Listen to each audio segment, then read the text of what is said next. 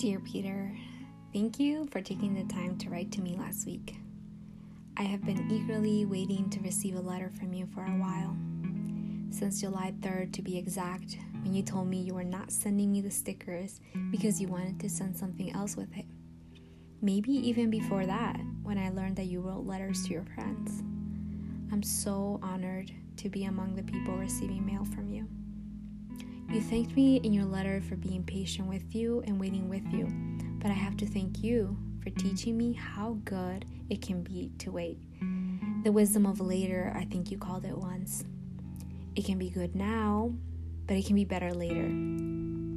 There's a time for everything, but I can hardly believe some days that now is the time for many things. You said, I can't believe it's happening now, that first Sunday together as you hugged me.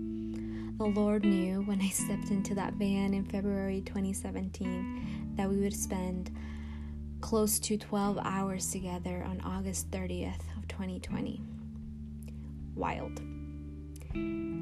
Seeing the faithfulness of our Lord in our waiting, even in the times we didn't know what we were waiting for, fills me with hope for tomorrow. All I know, His plans surpass mine in glory, mercy, and grace. I want to share something I wrote about you back in June as I revisited our conversations from April. You've been to places. A casual conversation about where we were, me still in lackluster Nova and him in Denver, quickly turned into more questions about Pete. Last time I heard from him, he was in Hawaii, but now he was in Denver, Colorado. He said he had moved to Florida at some point I was confused and intrigued. I wanted to know why all those places. He said it was a long story, which indeed it was.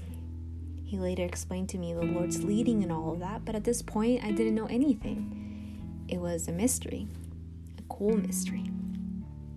I still, in some ways, think of you as a cool mystery because I know that there's a lot to learn about you.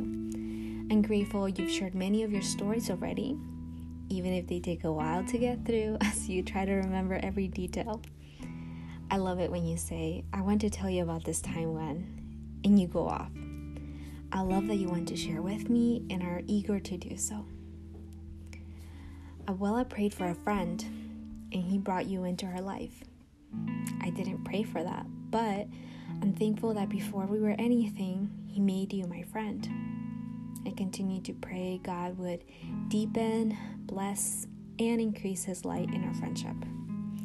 Thank you for all you do, but most importantly, thank you for just being Peter. Con mucho cariño, Jacqueline.